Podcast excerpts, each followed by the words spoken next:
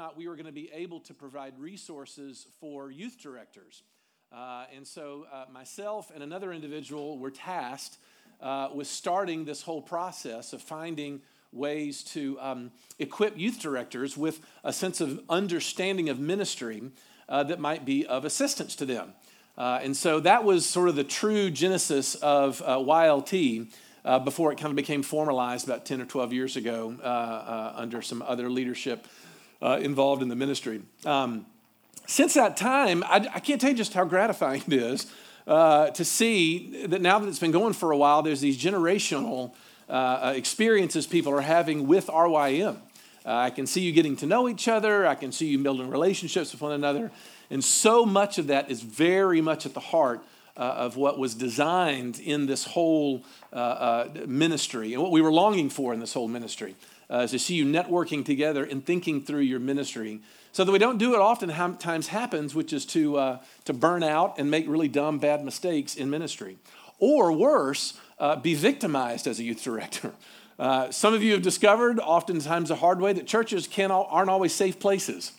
Uh, and a lot of times, those lack of safe places leave people very jaded and exhausted on the other side of being involved in youth ministry. And I'm sure we could all go around and tell stories that would be similar to that. Um, but my goal today is to simply get us back into the realm. I realized that last year was the weirdest year ever. Uh, I'm 53 years old, and I've never had a year like last year. Uh, and since there was a delayed uh, sort of experience with uh, YLT from last year, uh, we decided to do this one in some ways as a little bit of an alternative uh, track and to do some different things. And it was really helpful for me because it gave me a chance uh, to do something that I've been wanting to do. that you're going to be guinea pigs of today. um, and that is to look at RYM's philosophy of ministry a bit more from a 50,000 foot view. Uh, I, I, typically am the uh, uh, sort of growing deeper with the POM person uh, that's trying to do some sort of meticulous drawing between graphics that we've gotten used to and lingo that we try to uh, help disseminate among your ministries and among your leadership.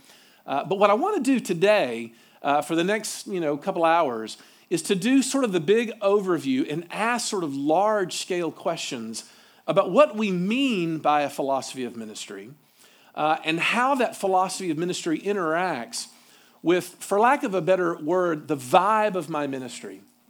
Or the, the word I'm going to use is the culture of your ministry.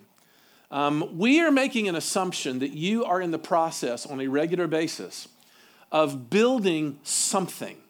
There is something that's being established, there is something that's being constituted because of your presence in your church and working in your youth ministry.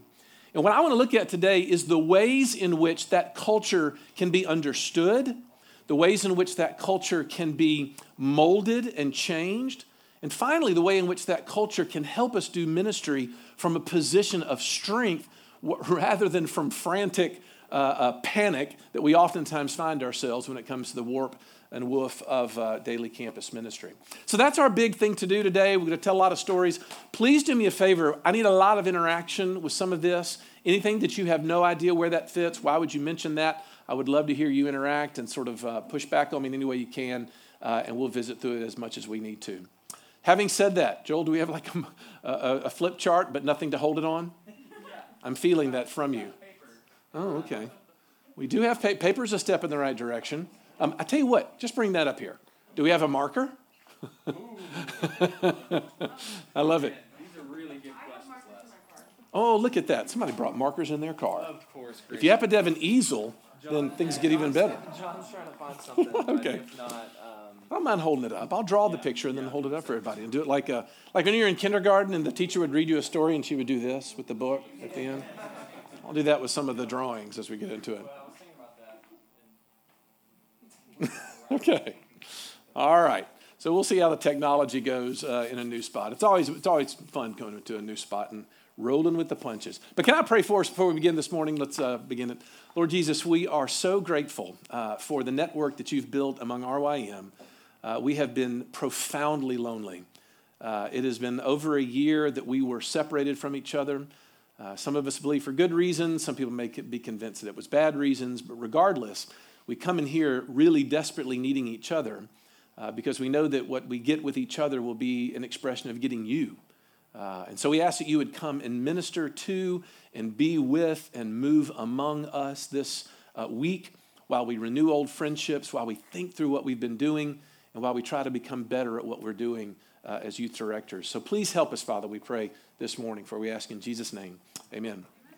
Um, so there's a friend of mine who um, uh, was, was kind of funny, and I don't know whether he was actually repenting of what he had done, but he, he and his wife had determined that they were going to be um, uh, no Santa Claus people in their family and in their homes. Now, look, Amen. if you're a no Santa Claus person, this is nothing against you. Uh, I don't want to take anything away from that at all. Uh, but my friend was sort of expressing to me a certain experience that they had had with their oldest child, who is now long since grown and, and you know, marginally uh, uh, functional in life. So maybe the, the anti Santa Claus thing worked for him. Um, but he was talking about uh, the conversation that they had with their child somewhere around between the ages of four and five years old. Uh, that was the first time when the conversation about Santa was coming up. And there were things that were being told at school, and he was having questions and whatnot. Well, long about, as soon as the kid turns around five, they sit him down and they have uh, the, the sort of revelatory explanation. So, son, we just want you to know that your mom and dad, we, we are Santa Claus. We're the ones who buy the gifts. We're the ones who put them under the tree. Uh, Santa Claus is a, is a thing that people make up and love to do among themselves. Uh, but when it comes to the fact of his, there really is no Santa Claus. My friend reports that his five year old was extremely receptive and not even terribly disappointed. He was like, oh, okay, wow, mm, okay, no Santa Claus. Right, right, right, gotcha. And so they closed the conversation, thought, huh, look what responsible parents we are, right? Um, we just we decided not to lie to our children, right? So fast forward about five months. It's somewhere around, say, October-ish, right? And October, November is usually when uh, your child starts to tell you things that they're interested in for Christmas. Uh, but this uh, oldest child had not yet really dropped what he was into. Uh, so they were sitting around the dinner table, and the father looked at him and was like, What are you looking for for Christmas this year? And he was like, Oh, daddy, more than anything else I want, I want, I want the PS3. I want the new PlayStation, whatever the new PlayStation was, that PS1, 2, 3, whatever it was. I want the new PlayStation because you got all these cool games, all my friends play them, blah, blah, blah, blah, blah, blah. And um, my friend looked at me and goes, Well, now look, son. He said, I realize that's a great gift and everybody's getting it and all the cool kids are going to have one. But, you know, for your mom and me, we're probably not in a financial place where we're necessarily able to afford something like that. I mean, it would be nice, but that's kind of tough sort of for us to swing in that regard. At that moment, his child looked at him and was kind of like, looked at him incredulously and sort of said something to the fact, Thank you so much. Look at you prepared. Fantastic. The child looked at him and basically said something like, Well, I'm confused. Like, why would you care how much it costs? Santa Claus brings all those things. And of course, my friend sitting there, you can imagine him eating their dinner, just kind of went, What? and put his fork down and was like, Well, what did you say? He's like, Well, Santa Claus brings all that stuff. I mean, that doesn't cost y'all anything. It's no skin off your nose. and so, literally, my friend sat there and was like, well, and, and looked at his wife and looked back at the kid, like, Is he making a joke? He's not old enough to make a joke like that. That's not funny. And what he realized was, is the kid, it went straight past him even with the agreement that he, they were right and that there was no Santa Claus. And so this, his, he and his wife, he said, spent like a week trying to figure out, like, I know we told him, you were there, right? You were there, you saw him agree. That, I mean, does he have amnesia? Should we take him to the doctor? Does he need to get checked in some way?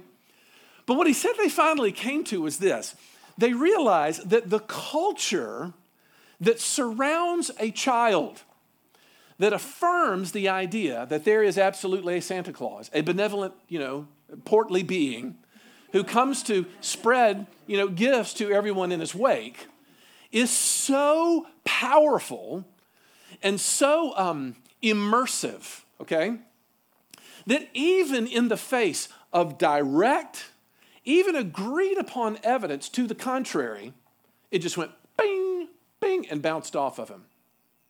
Even, even when the child agreed that what the parents were saying was true, it still didn't make a dent.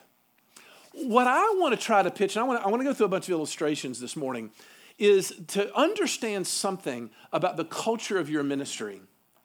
The culture of your ministry is far more powerful than the lessons you teach in your Bible studies. You didn't hear me say that it's less important. I'm saying that it's more powerful. Because we can, it, once a culture settles in to our youth ministries, and you cannot have this conversation without talking about your church as well. Once a culture settles into your church, it is almost impossible to shake people out of it with a clever lesson. Because culture is that immersive, it's that invasive, it's that unquestioned. It goes without saying for so many people, lives in that system. So once you're living in that system, it ends up being um, uh, inevitable. Another illustration. So, um, for years and years, for 25 years, I worked with a campus ministry known as Reformed University Fellowship, RUF, and uh, spent a lot of time talking to college students about their dating lives. Now, I unfortunately ended up developing a bit of a shtick when it comes to dating. Uh, it's another seminar for another time, but suffice to say, I was um, fairly well, continue to be fairly well convinced that a lot of what uh, uh, uh comes with the modern dating ritual uh, uh, is not always helpful for flourishing relationships. Okay? And part of what I thought was uh, not so helpful in those consideration was people looking at dating as this sort of from the outside looking in bonding experience that obligated one person to another. Or, as we began to talk about it in my home, the boyfriend girlfriend thing. Everybody thinks that I'm anti dating. I'm actually quite the opposite. I'm super pro dating. But it's when all of a sudden that dating turns into an institutionalized uh, faux covenant that I start to ask some questions about its, uh, its helpfulness, whether it causes people to flourish. Again, another seminar for another time. Well, I've been doing this and talking about this for years and years with college students, and most of the college students I interacted with pitied my own children, thinking to themselves, oh my word, what a hellhole that must be to live with his opinions constantly kind of coming in and out. And that is absolutely the case. Um, and probably of all three of my children, the one that is the most interested in challenging what daddy thought is my middle child. And, you know, probably my favorite as well. I'm just kidding. That's a big joke. I, I just want to hear everybody kind of pause to see if you were listening. The funny thing about children is every one of them is your favorite. Have you ever noticed that? I, am going to do a sermon on this one day. Like every child is my favorite. And I can't explain why that's the case. How does that happen? Anyway, I digress.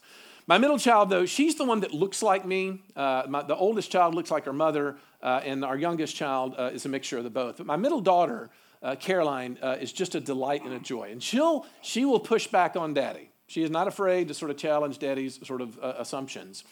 But the funny thing about the dating thing is, she had embraced it. She had drunk the Kool Aid and was like, you know what, you're so right. You know, all that stuff happens is it just complicates people. And I see all my friends are doing all this dating relationship. And whenever they get involved in it, it just, they, they, they break up and people hate each other. It is not worth the mess. In the back of my mind, I'm breaking my arm to pat myself on the back for what an extraordinary parent that I've been in raising my middle daughter. Until such a time as he came along, right? When he came along, it was an entirely different story. And I watched from afar, and I, I promise I was not that person to be like, What are you doing? What is your intentions with this relationship? I didn't do any of that. As a matter of fact, I stood on the outside. I even cheered for her when she came home, very excited that things were getting serious, she said. My t- children tell me everything, so I knew when they had their first kiss and all of the goings on. No, that didn't bother me. I was kind of proud, right? Um, but as it sort of progressed on, she then sort of informed to us, and she at least knew enough to be a little sheepish around the dinner table to tell me this, where she was like, "Well, you know, Daddy, we kind of, we kind of made it official last week." And again, I'm trying to be a support to my children, so I was like, "Well, congratulations, sweetie. This was something that you wanted, right?"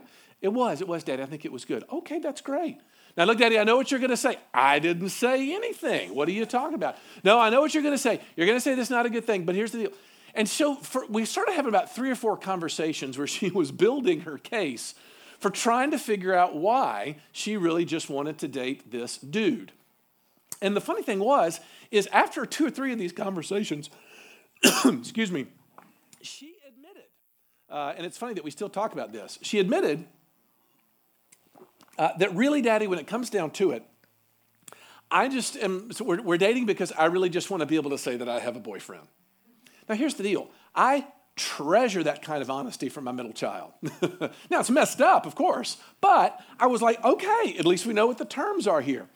But here's what happens. The funny thing was, is I did not pay attention to the fact that the culture of dating in a modern American high school was so thick with, uh, with obviousness, if you will, that no amount of data, and you got to hear me, even agreement from my middle daughter. Yes, Daddy, you are completely and absolutely right. Nothing could penetrate the, the culture that had been established that she was going into every single day. It was not going to happen. Now, over time, how long did that last? Six months or so? I'm looking to my assistant youth director here. Um, yeah, about six months or so. And when it all ended, she really began to rethink things. Unfortunately, that's not happened again, even though now she's in college and would really like for it to happen again, but that's a whole another story as well. And parents would like for that to happen again as well. So, boys, there's two cute girls. Aren't they, darling? Aren't they pretty? Cece, testify here, honey. I'm going I'm to be talking to you all the time. So, anyway. So, but let me take another example because that may be too, that may be a little weird for you.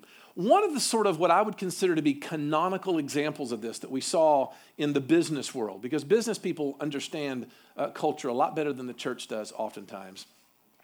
But what happened sort of in the business world uh, in, in, the, in around 2008 uh, centered around an interview that then CEO of Microsoft, uh, Steve Ballmer, did with one of the sort of um, financial uh, uh, uh, t- television shows that was doing sort of financial pieces.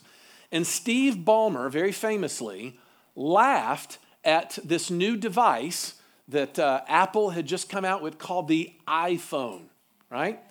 Literally laughed at it and said to, said to the interviewers, like, we have no fear of the iPhone uh, because there is simply no possible way uh, that that is going to overtake the functionality that you can only pack into a PC that's running Windows software. Okay? Now, why are we all laughing? We're all laughing because that interview that took place about 13 years ago was so spectacularly wrong uh, that Ballmer ended up leaving Microsoft over his failure to see where the market was going. But here's what's really interesting about that. If you're my age, you, you would understand a little better that from 1985 to 2005, there was a 20 year span where there was nothing in computing except Microsoft. They had this theme that they lived by as a company that was um, a, a, a personal computer in every home with every person running Windows software. That was their company theme. And arguably, by the early 2000s, they had accomplished that very thing. They had come in and were able to do so. The culture had become so locked in and convinced that Windows was the only way to see the world. And that, that's a metaphor, Windows to the world. the only way to see the world that honestly, it would have been more surprising had Steve Ballmer not laughed at the iPhone. All right? But instead, in his laughing, he began to sort of fail to see the way the tide was shifting as they were. Because the iPhone simply could not, could not fit into the grid that he was making. Uh, so about three years ago, we got to take a vacation out to California, and uh, we, we, we drove up to go visit with some friends of ours and stay the night uh, with a guy who runs a startup in Palo Alto, like Silicon Valley uh, vintage kind of uh, experience here. Um, and one of the things that we did was we took a tour of Stanford University. And my friend was explaining to me in the tour that what every Stanford grad lives by and functions on the basis of is this idea of disruption. They're trying to go into markets, they're trying to go into fields, they're trying to go into ecosystems and disrupt it. They just want to challenge the status quo because, in their mind, that's how you begin to progress and move forward. Well, that's exactly what you began to see um, happen uh, in, uh, um, in Apple's products. And some researchers, and I found an article that I thought was interesting about this, could tell you the time in which Apple certainly started disrupting that industry. Because the inertia that you feel towards a company, especially when that company is successful, the inertia that you feel is to get very solid and hardened and unable to listen to people from the outside. Stanford's not wrong with this whole disruption idea. But what happens is, is Apple comes along and basically Steve Jobs sort of moves away, develops a software uh, that's going to be a, a, an operating system for a new platform. Apple almost tanks sometimes in the mid 90s, and they hire him back sort of later on in the 90s to bring Apple back. And of course, he introduces a very colorful little, weirdly shaped computer called the iMac right? There was in multiple colors, right? There was a blue one, somebody must, might have had one. There was an orange one, there was a yellow one. It was completely radical uh, for its time, the iMac, as it uh, sort of hit the scene. Well, what was interesting was is Apple was dealing with software all the time, and he was at, and Steve Jobs was at one of the early iterations of their big kind of shows that they put on where they introduced new software, and he's coming and talking about how they're going to enhance this operating system uh, uh for the, the company, and he stands up and he says, but we want to announce today that we have entered into a partnership uh, with someone to use their particular web browser instead of the web browser that we've been trying to develop because honestly it's better. And all of a sudden, up on the screen came Bill Gates of Microsoft. You can go back and watch the YouTube of this, y'all. It's fascinating because the entire room begins to boo Steve Jobs. Boo! Windows, boo! You cannot say anything nice about anything Windows. And then Steve Jobs gets up and says this. This is amazing. He says, Look, if we want to move forward and see Apple healthy and prospering again, we got to let go of a few things here. We have to let go of this notion that for Apple to win, Microsoft has to lose, okay? We have to embrace the notion that for Apple to win, Apple has to do a really good job. And if others are going to help us, that's great because we need all the help we can get. they were, they were dying at that time. And if we screw up and we don't do a good job, it's not someone else's fault, it's our fault. So I think that's a very important perspective. I think if we want Microsoft Office on Mac, we better treat the company that puts it out with a little bit of gratitude. we like their software, so the era of setting up this as a competition between Apple and Microsoft is over as far as I'm concerned. Listen, listen to this last line. This is so good. This is about getting healthy. And this is about Apple being able to make incredibly great contributions to the industry to get healthy and prosper again. What happened in that moment? That was in the late 90s, by the way. What happened in that moment when Steve Jobs all of a sudden says, We are not going to define ourselves by our opposition to something else? We're going to define ourselves by doing what we believe is great. We're going to live by our values. And my argument is, and so is this article's argument, was that was the culture change in Apple. Because Steve Jobs, the Messiah himself, had to stand up and inform his most loyal followers, which was all the Worldwide Developers Conference. It used to go together with Macworld. This is a geek. This is a geek illustration. I'm, I'm owning that but to tell all of the rest of the, the little Yodas out there that were going to go out and write software for the Mac platform what this company was about. This is what the values were. Now, did it change overnight? Absolutely not. For, years, there was opposition between Apple and, and Microsoft, but everybody knew that the guy at the top had the sight to be able to see what kind of culture he wanted Apple to be and that was all the magic. And now Apple is, was, is now one of the first trillion dollar companies in the world. Now, by the way, Apple is not, uh, in, uh, um, Apple is not immune to the same thing happening to them, not even a chance. I mean, Apple could very easily go the way of the dinosaur with just simple, uh, simple changes in markets and the way in which people function. Why? Because the larger that you grow, actually, let, let me change that. It has nothing to do with large or the size of your youth group the more successful you are, the harder it is to think about your culture. Because what you begin to do is you begin to buy into your gifts. And your gifts end up being the very thing through which you discern what youth ministry is. And that's a fast way to either overwork if, you know, you're getting all of your, you know, your grins and giggles from work, it's able to underwork because you assume that you already know how kids are today. That won't work. We tried that five years ago, that kind of mentality. Regardless, it leads to pathology when we stop asking questions about who we are, why are we doing what we're doing? What are the forces that are taking over within our ecosystem that are changing the way my students experience the gospel? Because your culture is the context in which you are preaching the gospel. Now, please don't misunderstand me. The gospel is not less than the content that we preach. We are not liberals here. The gospel is essentialized in the content of the pages of Scripture and translated through the Reformed tradition as it comes down to us, Reformed uh, youth ministries. That's the essence of it. But the gospel will always be embodied in a culture to the point where that culture can either reinforce what the gospel is saying, or you better believe it can contradict it and work against it. So here's what I want to launch, and those are just a, few, a handful of illustrations before we dive into some stuff here.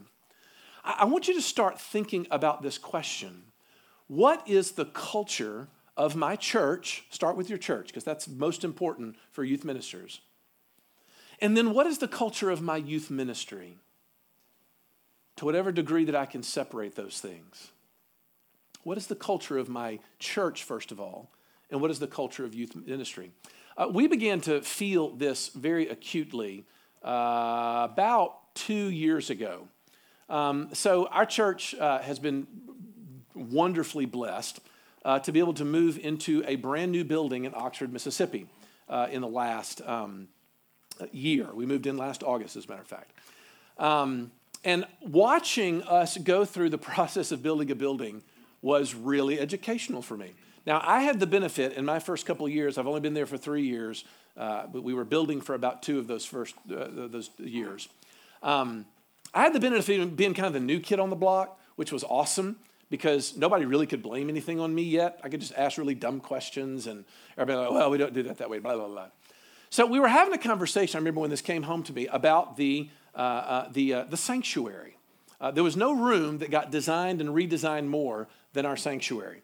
Um, and it's beautiful, isn't it, CC? Say something nice about our church because it's really lovely. Um, CC, by the way, has the best office in the entire building. By far, the most coveted room is uh, CC's office, but that's another story that'll come in later. So, we're talking about what we're going to do with um, uh, trying to do projection screens, okay? And so, we're sitting there talking about uh, uh, uh whether, we're, whether we're going to have them. Uh, and the, the architect mentions in order to sort of achieve uh, the size screen that we would need for everyone in the auditorium to read uh, very easily. Uh, and of course, there's math formulas like for how far the distance is going to be from the back row to the screen. It's got to be a certain size in order for normal fonts to be legible from far back, right? Architects. You, architects work for a living. This I have learned. so we were talking about these screens, and at one point, people were sort of cringing about the screens because they're like, eh, I just don't want to have that thing where you've got a bar coming down from the ceiling of the sanctuary and there's a, a, projection device mounted on the bar and it's shining up there. And they're like, is there any way that we can avoid that? At which point the architect looks at me and goes, well, you could use LED screens. So the idea was to take televisions that actually are made to link together like a Jumbotron. Have you ever seen one of those? All those are is a bunch of like 50 inch televisions pieced together like a puzzle and put together for the use. The timing was perfect, Joel. Like you could not have come in at a better time. literally nothing to do with right, but you're carrying it in, so you get all the credit. But I will take all that credit. That's the essence of youth ministry right there. Part of it. Good, good, good. Thanks. That was perfect timing. so all of a sudden, he mentions that we could do LED screens. Now, look, here's the deal. The question of screens had kind of already been settled. But the second someone knew that it was going to be a television kind of pieced together up there, there was a chorus that came from the entirety of the design team, which was about eight to 10 people. They all went, ugh. And I was like, okay, um, why are you ugh? And someone was like, oh, it's too expensive. And the architect was actually, you'd be surprised. It's not quite as expensive as you think it would, especially when you see how long it's going to last. It was soundly defeated for zero reason other than the fact that people were like, I, that just doesn't feel right. That just doesn't feel right. It doesn't feel right to have TVs inside the church screen. Now, here's the funny thing I, I kept asking questions like, no, time, time out. Why are y'all so upset about screens? At which point, they caricatured me as the pro screen guy. You're the one who wants televisions in the sanctuary. I, I, I don't want to. I'm just fascinated about how violently y'all all reacted against them. Because there may be something you know about TVs that I don't. So what was going on there? What happened was is there was an unspoken, unknown until it got launched out there, assumption that people were living with that said to themselves, you don't put a television inside a church screen. Now, a rear projected, here's the crazy thing. The projection that we ended up getting, we, so this, this is fun. Our screens are on two little uh, angled sides of the sanctuary, okay? And, and, and there's a very small corner where that has to go. So I don't want to tell you how much money we spent to get the, the, the lens that would spray that image up widely enough to fit the whole screen. You don't want to know how much that cost. But it ain't a TV, dadgummit, you know, because TVs don't belong to the sanctuary. But the whole thing was like, how does assumption like that get? How do we get to the opinions that we get about this is just what you don't do? When we begin to wrestle with the philosophy of ministry, you're asking those questions.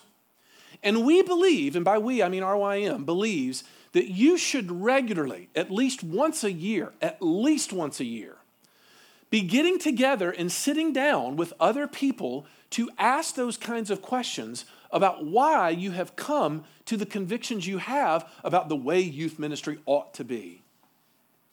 We think that is valuable because what ends up happening is, is assumptions and um, things that are obvious take over.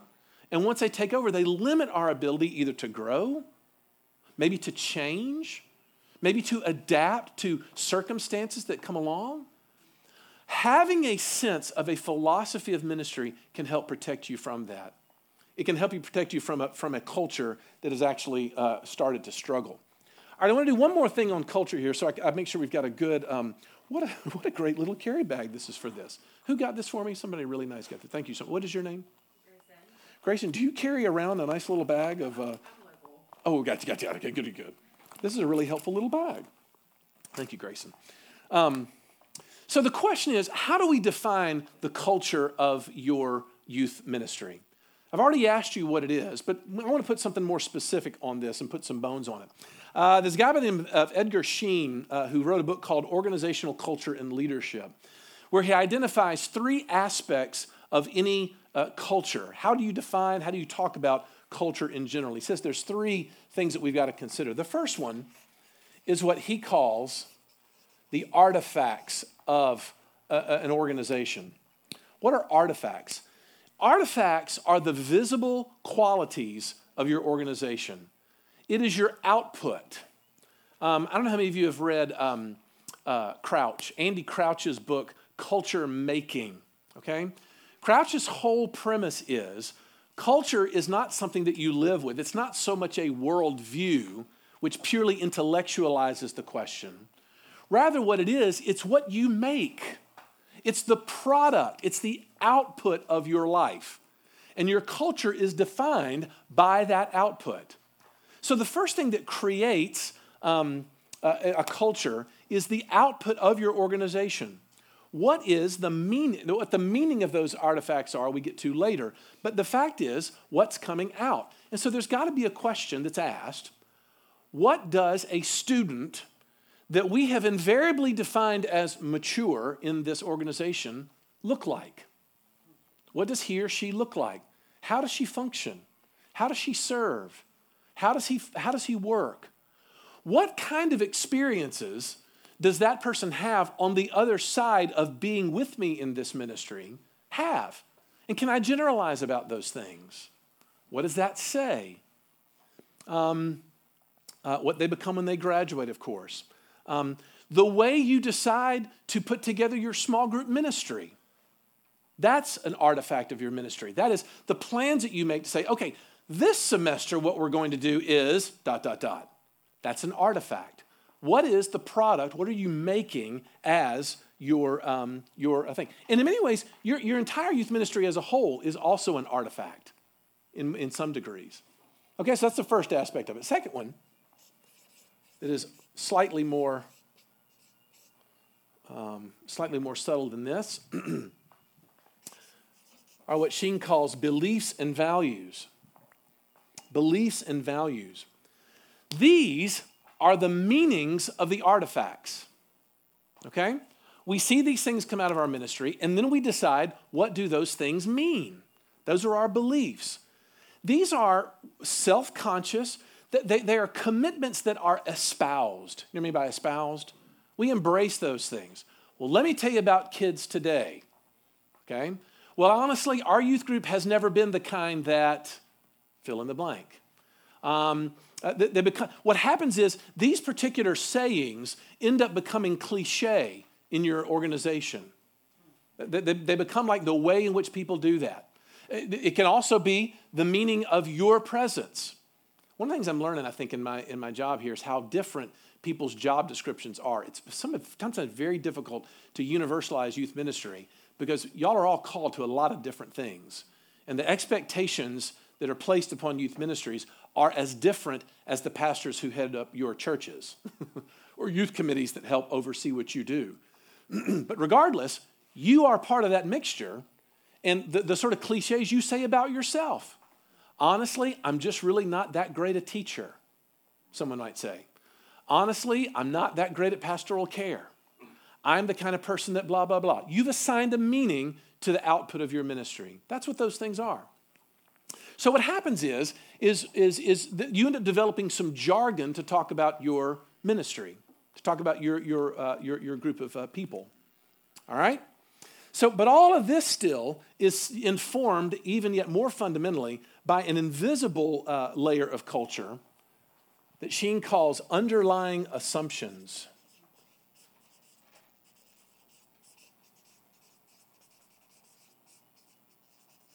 Underlying assumptions.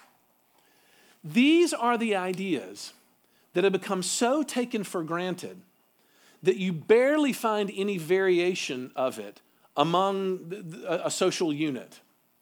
In other words, there's this degree of consensus that, that, that, results from constantly implementing these values and beliefs that we've come to be committed to. And, and so that if something else comes to question some of these underlying assumptions, people will look at it as if it's inconceivable. Go back to the iPhone thing with Steve Ballmer. They had gotten into a particular practice, an assumption of the way things ought to be, a PC in every home with every person running Windows software, that when someone came and challenged that very fact, that there is functionality that you can pack into this little tiny space right here that will be equally as valuable to people as the laptop that they have in their laps. It, it, was inconceivable. So the question that we've got to ask is what is coming through the stream of our youth ministry and our church that goes unquestioned? And can it be anything? Now, look, there are some things that don't need to go unquestioned because they are theological commitments. Okay, that's fine. But oftentimes, even some of those are based, when you really start to dig into them, on the thinnest of Bible evidence. I'll give you another example. So we had to have a conversation. I might get in trouble for this one, so I won't name any names. When I, when I started at my church, we started talking about uh, the ways in which people could give. And um, uh, there was, a, a there was a, a, a, simple way to give in our church, and that was to show up on Sunday mornings and remember to write a check as the plate got passed around and you put something in the plate, right? so um, I came along and I was like, huh, okay, helpful, good. Since that, though, is our primary income stream, I wonder if we might make it a little easier for other people, especially younger generation for whom checks are a great mystery. You do know this. No college student knows how to write a check at all. It's a complete, uh, where do I put the, what are these lines for? but if I look at them and say, Venmo me 20 bucks, like, oh yeah, sure, boop, and it's on my phone. Instantaneous. And I was like, I don't know, maybe we should give them an online giving option, right? Well, this, and um, this has actually happened, and never mind who said it, but we were sitting there in this conversation with a session. Someone in the room piped up and was kind of like, you know what? I have always just felt that like there really was there was something there was something spiritual about the visceral act of like physically placing that thing inside that plate that it just felt like obedience to me. You've heard this before. So this is like a thing. Did somebody write an article on this? What's the deal? And I literally thought they were kidding to the point where I went, and then I realized, oh, I should have been quite serious. it's more spiritual to have the physical act of sticking something in a plate. I'm like, where did we think that up? Now, look, you may decide in your church, like, oh, I agree with that. Okay, fine, whatever. But did it get questioned as why that's the way to do it? Did it get questioned? Can we ask those questions? What are the things that are flowing through the culture of underlying assumptions in your ecosystem that get unquestioned? RYM is trying to force us to ask questions between these two aspects. We don't spend enough time talking about this. We'll get to that in the second session. But the, a philosophy of ministry begins to be formed in a conversation between these two things. Number one, can I talk about what my beliefs and values are? Now, look, that's what we do. All these charts and all of the principles and presuppositions and all the things we're about to dive into here, real quick. We're trying to offer you what we might refer to as a conceptual recommendation. Here is a way, we're not saying it's the way, it's a way of conceptualizing a foundational beliefs that are in keeping with the Reformed tradition and help account for the great differences in your ministry, the great variety, the diversity that's even in this room. That's what we want to offer you, right? And then get you together once a year so that you are questioning the underlying assumptions that sometimes are living in agreement with these beliefs and values, and at other times are contradicting them. And I don't realize why. Now, look, this feels like a very subtle, very obscure, why in the world would this ever be interesting to anybody kind of conversation? But I can tell you that unless I'm learning to build a good culture, I'm really not doing my job. The best youth ministers are culture builders. They're there to contribute in a meaningful way to the culture of their church by building healthy youth ministries that know why they're there and know exactly where they're going and are doing their best to live with all the bumps and bruises and all the curveballs that ministry throws at them as they do. That's what's going on. And as you begin to work through this process, what emerges from it is a unique, stylized, dare I use the word, contextualized plan for how you're going to do ministry in that place. We call that your philosophy of ministry. Okay? Again, what I'm really trying to do is uh, this is really funny. My youth director just texted me and said, Are you doing YLT this year? Should I? You know what? This is going to be great. Why didn't Scott come? Just curious. Hmm. Okay. Everybody, everybody wave. Like, where the heck are you? Okay, there's go. This will freak you out.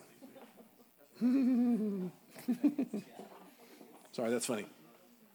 Okay, so what I'm trying to do is establish what we mean by a philosophy of ministry, all right? Which means I got to do a second thing. So remember this, because this is about culture. Next, I want to do the same thing with this idea of philosophy of ministry. Actually, this comes off. Cutting edge. Cutting edge, Joel. You didn't just bring any old thing up here now, did you? Exactly. That's exactly right. All right, so I got to leave time for questions. Here we go. RYM's philosophy of ministry is attempting to be, here's my little summary statement from this morning. We are attempting to be the chief informer of the culture of your youth ministry. That's our attempt on every level, but especially at that beliefs and values level up there. A philosophy of ministry is the meaning of your ministry, it's what it means. And, and I, would, I would ask you the great question is that not what motivates you in ministry in the first place? What does this mean? What does it mean by my daily getting up and going through a certain exercise, often which is very uncomfortable? Is there anything more uncomfortable than a high school lunchroom? It's the most intimidating spot in the world for any adult to go marching into. And it's not that much easier for the people, the students that are there, you know? So what we can do is, is we can talk about a philosophy of ministry on three different levels. In my opinion, and this is why I wanted to use y'all as guinea pigs, we have not distinguished very well, meaning RYM, between the three levels of a philosophy of ministry. And so I'm attempting to spell out something to, to, to help respond to some of the questions that I often get from second years and beyond about why RYM does the approach that it does. Okay? When we're talking about the philosophy of ministry,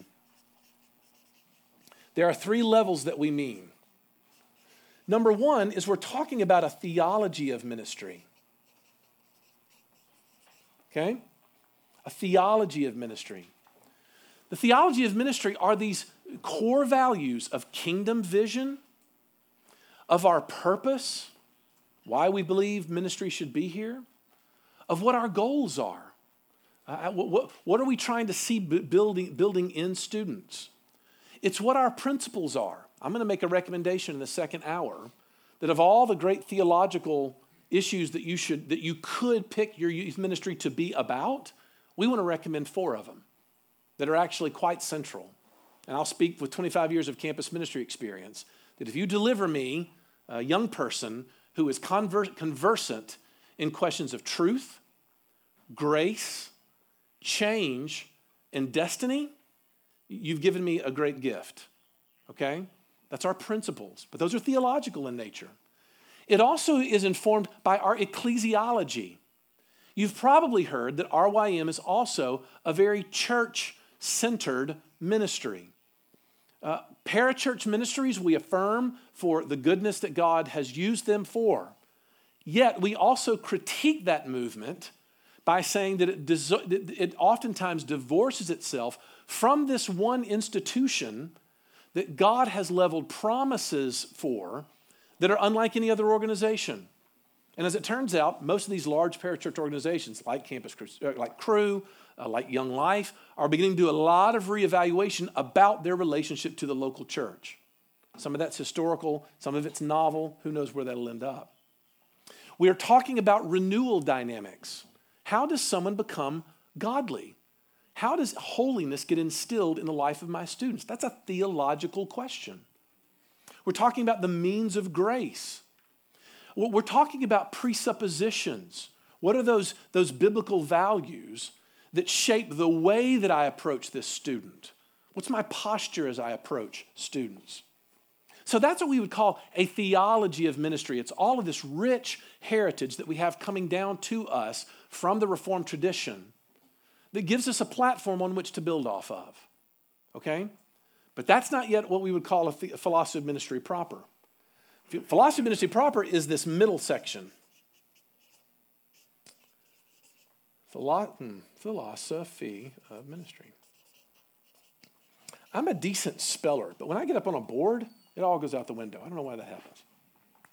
So, RYM, though, is trying to talk to you about a unique approach to student ministry issues and, and, and universalize those across contexts. What do I mean by that? Well, we're going to talk a good bit about what our relationship is to the larger body of the church. How does youth ministry fit within our church? What are the expectations that were placed upon me about the church? That to be totally diverse. Some of you were hired because your leadership wanted a cool person to come and make their teenagers want to be there. I don't think that's all that bad an idea, by the way. Don't, don't, don't necessarily roll your eyes from that. But they wanted their teenager to want to be at youth group because good kids are at youth group, and they need you to come and be there and make that cool for them. That's a description. Others of you have people that have gotten very much into uh, uh, uh, family style ministry, okay? You're not a youth director, you're a family minister which means that I'm here to help pastor the whole family. And youth are a part of that, but we're taking a family based approach. In other words, someone's got to answer that question about your role and the expectations that have been placed upon you in that particular church. That's philosophy of ministry stuff. another issue that another another variable that we're going to throw at you. What is your organizational model? Who do you report to, youth director? Who is your boss? Now, if you're like most staffs that I encounter in church staffs, everyone is your boss. And everyone will tell you that that's the most miserable work environment that you can imagine. When you go back and you start to ask why youth ministers burn out, this is one of the things. Because of the 25 people in your youth group, that means that there are 50 adults or so that are your boss and tell you what to do and come and complain to you and talk to you about this. There's not a conversation, they're telling you where to go. Then, of course, there's this whole group of people called the elders. They can tell you what to do. They can call you up, you know, no matter what, and tell you what to do. In other words, we got it's a horrible work environment. What is our relationship as a youth ministry to the rest of the church? That's a philosophy of ministry question, one that's got to be answered. Here's the thing what am I doing with my staff if I have one? Now, for those of you that are flying solo, that's fine, but I'll bet you even those of you that are flying solo have some volunteer somewhere, whether it's parents, some of you have an assistant uh, uh, youth minister, some of you are assistant youth ministers. What are the roles and relationship that exist between this? I, I don't think that the, this has been another discovery about in the last three years. Helping people get into lanes that they understand and are serving with joy in is not easy. It takes a lot of work. Um, we're convinced at Christ Pres, we talk about this all the time, that we simply want to get in a place where you can serve with joy. Because the job that you take no joy in is very difficult to do well. Okay? So the, joy, the, the question of our roles and the responsibilities. The philosophy of ministry is also about how you um, categorize, is my first word mind. Is that a good word? How do you, how do you diagnose? That's a better word. How do you diagnose a student? Any student in your ministry, you look at and you immediately form a judgment about them. And that judgment ends up creating what you look at as ministry for that student. Years ago, actually, this was one of our very first times. This was probably maybe first or second uh, uh, um, uh, philosophy of ministry training seminar we had. This used to happen down at the beach, by the way, along with the, uh, uh, the, the summer beach conference. But there was a guy sitting on the front row. I remember it's right down here. And the whole while where I'm going through some of these data points of how we do, how we encourage you to uh, uh, diagnose students, he's just doing this, just shaking his head and grinning at me. He's, he's in college or something like that, just kind of doing that. And so I could feel his disdain coming off of him. Okay, so I, I recognized him and I was like, "It feels like you've got something to say." He's like, "Hey, man, I just got to tell you, in my experience." Uh, kids don't like being put in a box, man. And you know, I was like, look, if if somehow I was trying really hard to be gracious, I said, if somehow I have communicated to you that um, uh, uh, we're trying to sort of like label people and never let them out of that label, forgive me. That's not what I intend. But let me assure you, you got a box. you, you, you may not like the boxes I'm giving you. You got a box. And what the worst thing that we think you could do in RYM is to allow those boxes to function in your ministry uncritically. Because invariably, what happens is you walk into a room and the people that you click with are the ones who like you. I didn't say the ones who are like you, the ones who like you. I used to make this joke. It's very easy to be my friend. Just tell me that you like me. I'm the easiest person to be a friend to at all, right? But what happens? All of a sudden, I end up building ministries that look like what? Me. Now, some of that's inevitable. We can talk about that if we want to get to the nuance question later. but really, have I started asking this question about the boxes I am putting students in? We want to make a recommendation for how you ought to do that. It's a philosophy of ministry. Okay? Yeah, yeah, yeah. Okay, I got I got to hurry here. Last one. Then there is your youth ministry. What we're hoping for in RYM is that consideration of the theology of ministry will then be fleshed out in a philosophy of ministry, and that you'll take it home and come up with a plan. but you have, and we talk about all three of these levels as a philosophy of ministry, and that's where we've equivocated in the past. I already had this seminar, Les. What new can I learn? Well, this is brand new fresh off the presses here. If we have equivocated and not been clear in the past, it's because oftentimes we've not distinguished between this. We expect that you will have a stylized program of engagement with your students that you put together that is on the basis and done in the light of these first two categories. So you see why we think it's good once a year to come back, remind yourself of what these things are and ask myself whether this plan that I've implemented is actually consistent with what I said that I want it to be about. See the value of that? So the question is is this culture, this development of our culture is informed by our philosophy of ministry And for that reason, we've got to sort of come to th- this is what we talk about when we talk about a, a philosophy of ministry. It's a unique set of priorities and styles that you embraced that's used by you in carrying out ministry in your context. A unique set of priorities and styles. Okay? All right, let me give you one small. Eh, I'm out of time. Let's do an illustration. All right. Or time for questions. I got eight minutes for questions. What do you got? Thoughts and things. Give me your name and where you're from first of all before you go. My name's John Bellman, Flowood, Mississippi. Lakeland. Yes, Lakeland Pres. Good, good, good. Um, so, I'm doing youth and family ministry, Mm-hmm. and I'm trying to do this, and this hasn't been done in a long time, so there's really a lot of room to work with. Hmm. Uh, two questions I think kind of go together. How do you how do you do this in a way? Well, I, I should I should say instead. I assume this should be done in a way that fits with whatever the philosophy of ministry that is operating within the larger church. What happens if what I come up with, or what anyone comes up with, doesn't quite? Oh, and it almost certainly will not. certainly won't. And it's Right. okay. Yes, yes. Because what you're finding is, is this, this is another piece of the equation.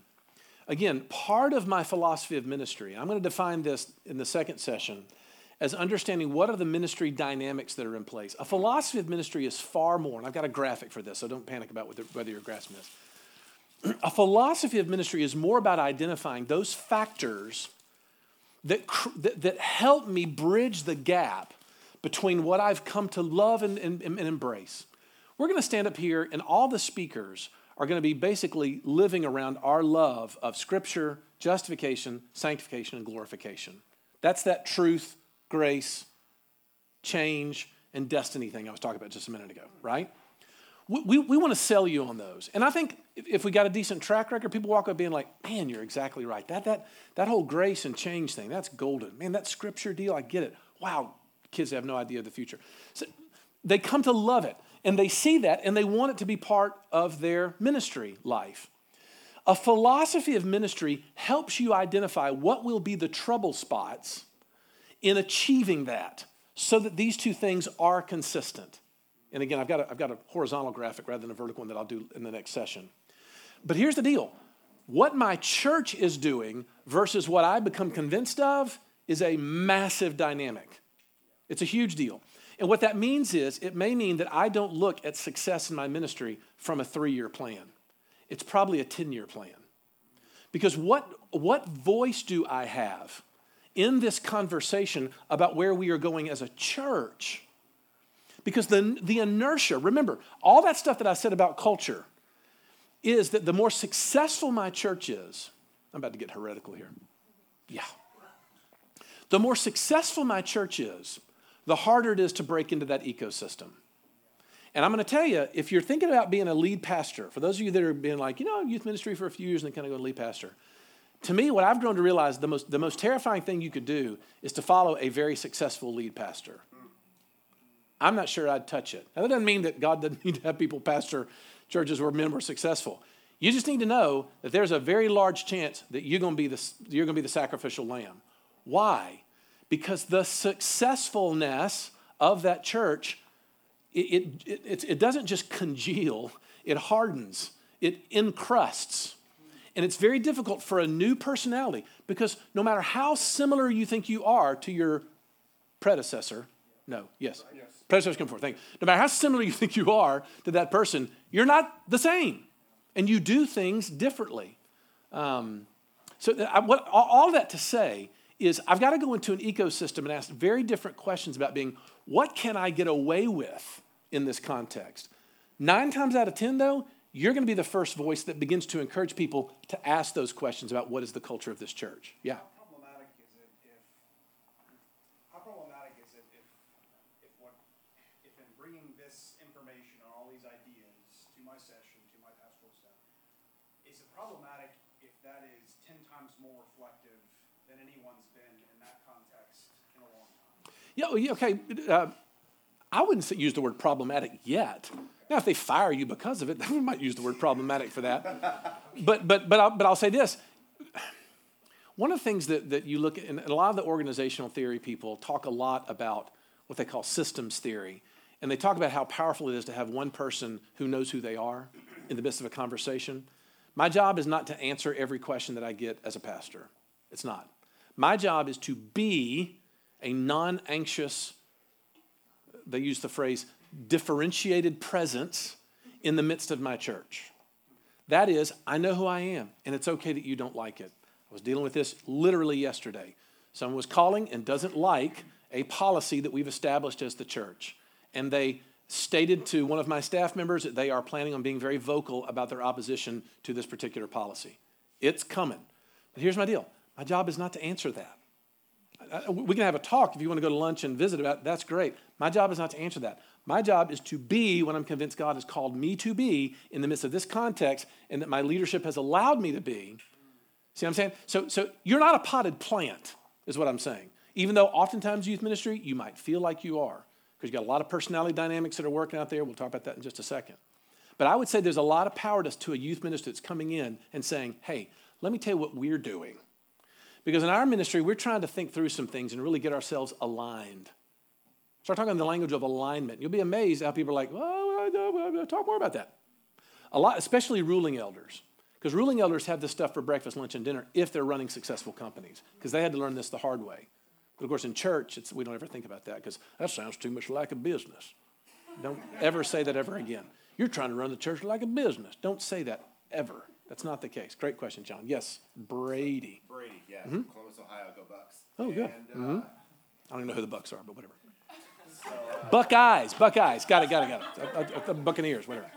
So a little along those lines, um, I I have the privilege, I guess, uh, ago, I started this church, and uh, it's about four to five hundred people, and they've never had a youth program.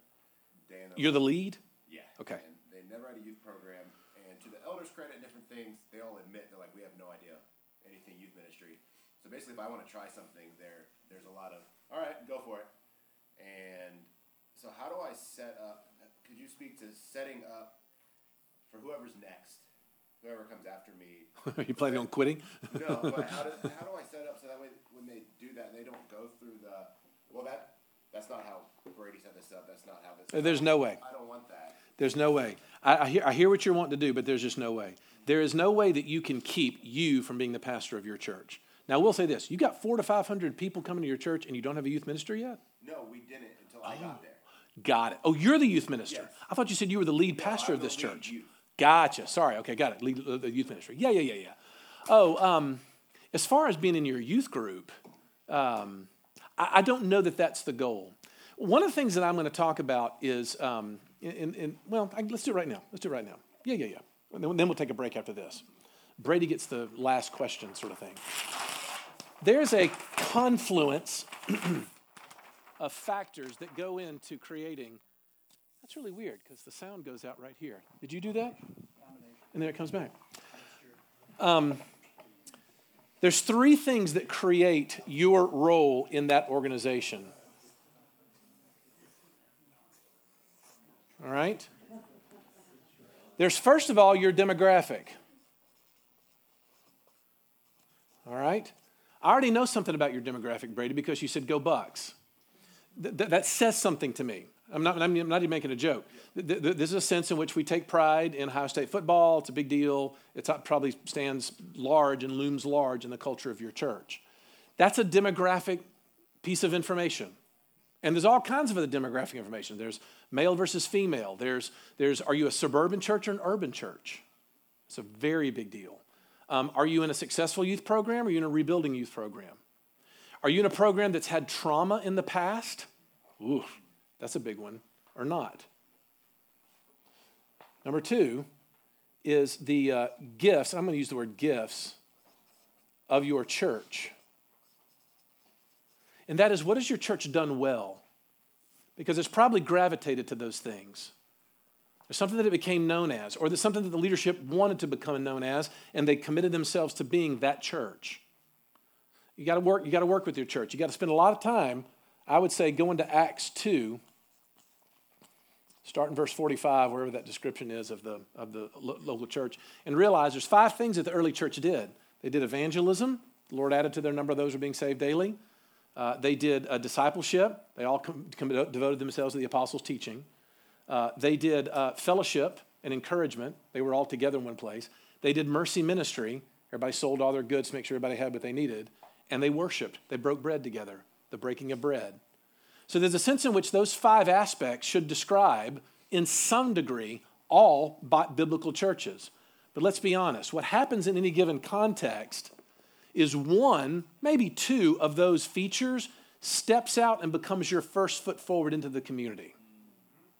So, some of you, you, you had a guy who founded the church and was Mr. Mercy, Mercy Ministry. And the whole church prides itself and loves the fact that we serve the poor in our community. That's a big deal. It's a big deal for a church to identify that. Doesn't mean that they ignore the teaching and the worship and the evangelism, et cetera, et cetera. It just means that's their, that's their thing. Now, if you go to Perimeter Church, the largest Presbyterian church in America church in Atlanta, they put evangelism on the very front burner and will never, you know, let there never be a shadow of turning from it. Okay? It, we're an evangelism church, and everything's going to fit around that ecosystem because Randy Pope is a very strong personality in that regard. Which leads me to the last concentric circle, which is your gifts as a minister. What are you good at? What are you into? You may be the best small group leader ever in the world. You want to know why? You, you know how you know you're the best small group leader in the world? Because you love it. Usually it's that thing that you love the most and people are responding to the best that make up your gifts. In the midst of all of this is what is creating for us uh, a question about so the confluence. This is where our conversation about dynamics of ministry are going to take place. In the confluence of all those. So it's a long answer to your question, Brady, about the fact that all of these things work together in order to present to us our context. How do I make sure that it doesn't bear my imprint? You'll never do it. And the next person that follows you is going to struggle. Well, it doesn't necessarily mean it's a bad struggle. Because in God's good providence, you may have somebody in there that's, that majors in your minors and minors in your majors. I happen to be in a situation where the, the, I am pastoring a church for the last three years where my associate pastor was the lead pastor for 16 years prior to that. I always listen for the gasp whenever. I always like, who's going to gasp? Because when I told everybody that, they're like, oh, that doesn't sound like a very good idea. The old pastor can't stick around. Well, there's a couple of reasons why it's worked. Number one, he's the most gracious, humble person I know. Okay, he's been unbelievably deferential. But secondly, though, our gifts fit. He is very good at stuff I'm horrible at, and I actually can do things that he just hates to do. See what I'm saying? It doesn't have to be a bad situation as long as you're learning and figuring out yourself. A topic we will take up in our next thing after this very last quick question. Really Good. Oh, dynamics of ministry. The dynamics of ministry. Yeah, yeah. Yeah, the conversation about the dynamics of ministry are going to occur within this confluence of these three factors. Good question. Hey, y'all take a break for how long, Joel? I'm going to start talking at 10:33. Yeah, sure.